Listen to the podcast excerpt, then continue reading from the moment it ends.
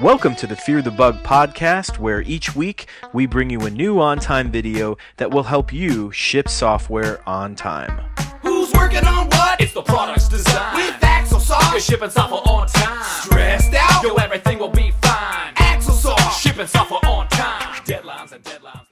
In today's podcast, we're going to talk about field templates. Um, one of the areas of field templates that can be confusing to folks is how you apply the field templates.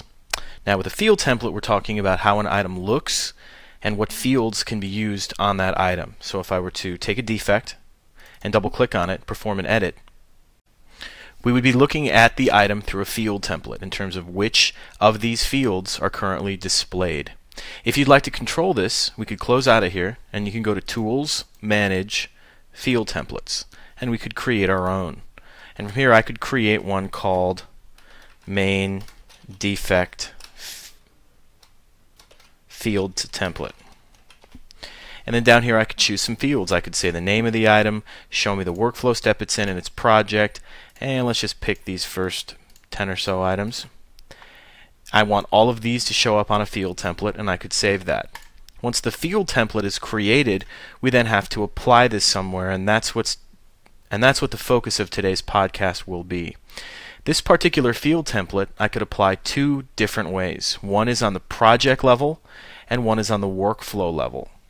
Now, on the project level, I could just go over here, and if we just take one of these projects, let's take the intranet site, I could edit this level of my tree, and under field templates, I could click on defects and tell the system to use the main defect field template that we just created when a defect under this project is being viewed or edited.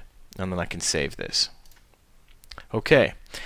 The other way that you can use a field template is you can also use it on the workflow level. If I go to defects, workflow, and go to defect workflow, I've got a process here of a series of stages. I can also tie that field template to one of the steps in this workflow, meaning that as an item passes through this process, we can have the screen look differently on every stage.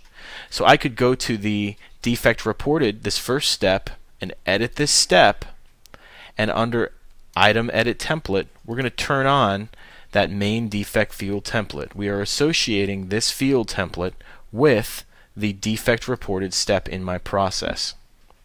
So now if I click OK, and let's go up to my top level here, and if I scroll down and look here through my workflow steps, I'll see one here that's in the defect reported stage. Now, if you think about it, this defect is is in the intranet site folder, which has one of the field templates that we turned on, and the workflow step itself has a field template associated with it as well. How would we know which field template kicks in? And this is the reason why we have two edits here. You'll notice that when you work with items, there's two different edit buttons that show up. One is called Edit the Selected Defect, and one is called Edit the Selected Defect in Workflow.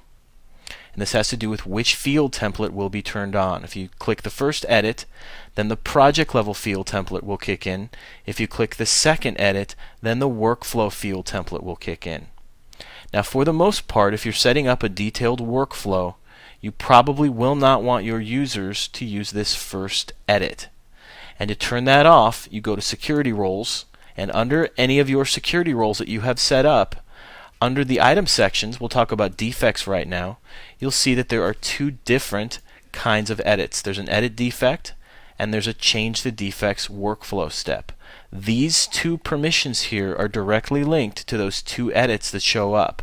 This means that for some of your users, you may want their first five permissions on a defect to look something like this.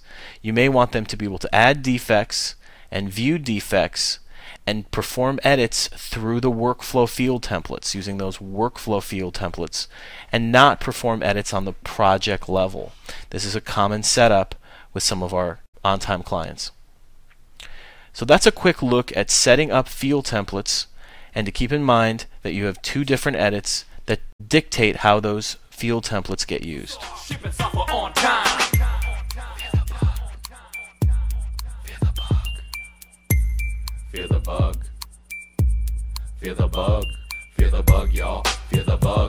Fear the bug, y'all. Fear the bug.